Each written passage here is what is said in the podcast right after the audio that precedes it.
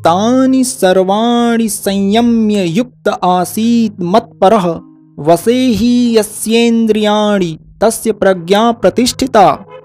इसलिए साधक को चाहिए कि वह उन संपूर्ण इंद्रियों को वश में करके समाहित चित्त हुआ, मेरे परायण होकर ध्यान में बैठे, क्योंकि जिस पुरुष की इंद्रियाँ वश में होती हैं, उसी की बुद्धि स्थिर हो जाती है।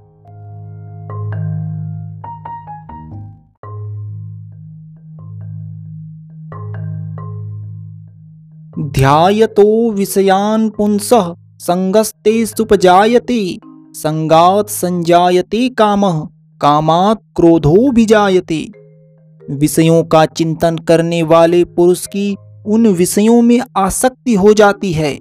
आसक्ति से उन विषयों की कामना उत्पन्न होती है और कामना में विघ्न पड़ने से क्रोध उत्पन्न होता है।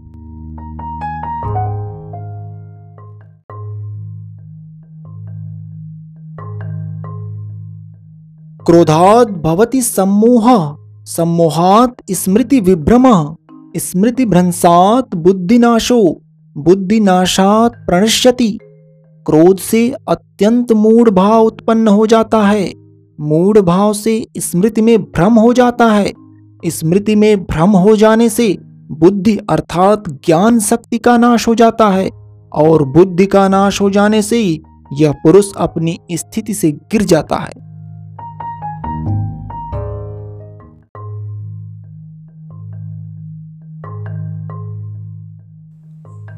राग द्वेष वियुक्तस्तु विषयानिंद्रियश्चरन् आत्मवश्यैर्विधेयात्मा प्रसादम अधिगच्छति।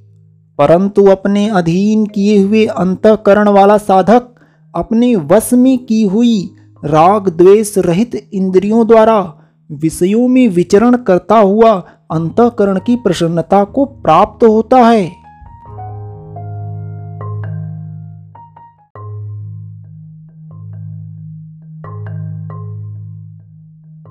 प्रसादे सर्वदुःखानां हानिरस्योपजायते प्रसन्नचेतसो यासु बुद्धि पर्यवतिष्ठते।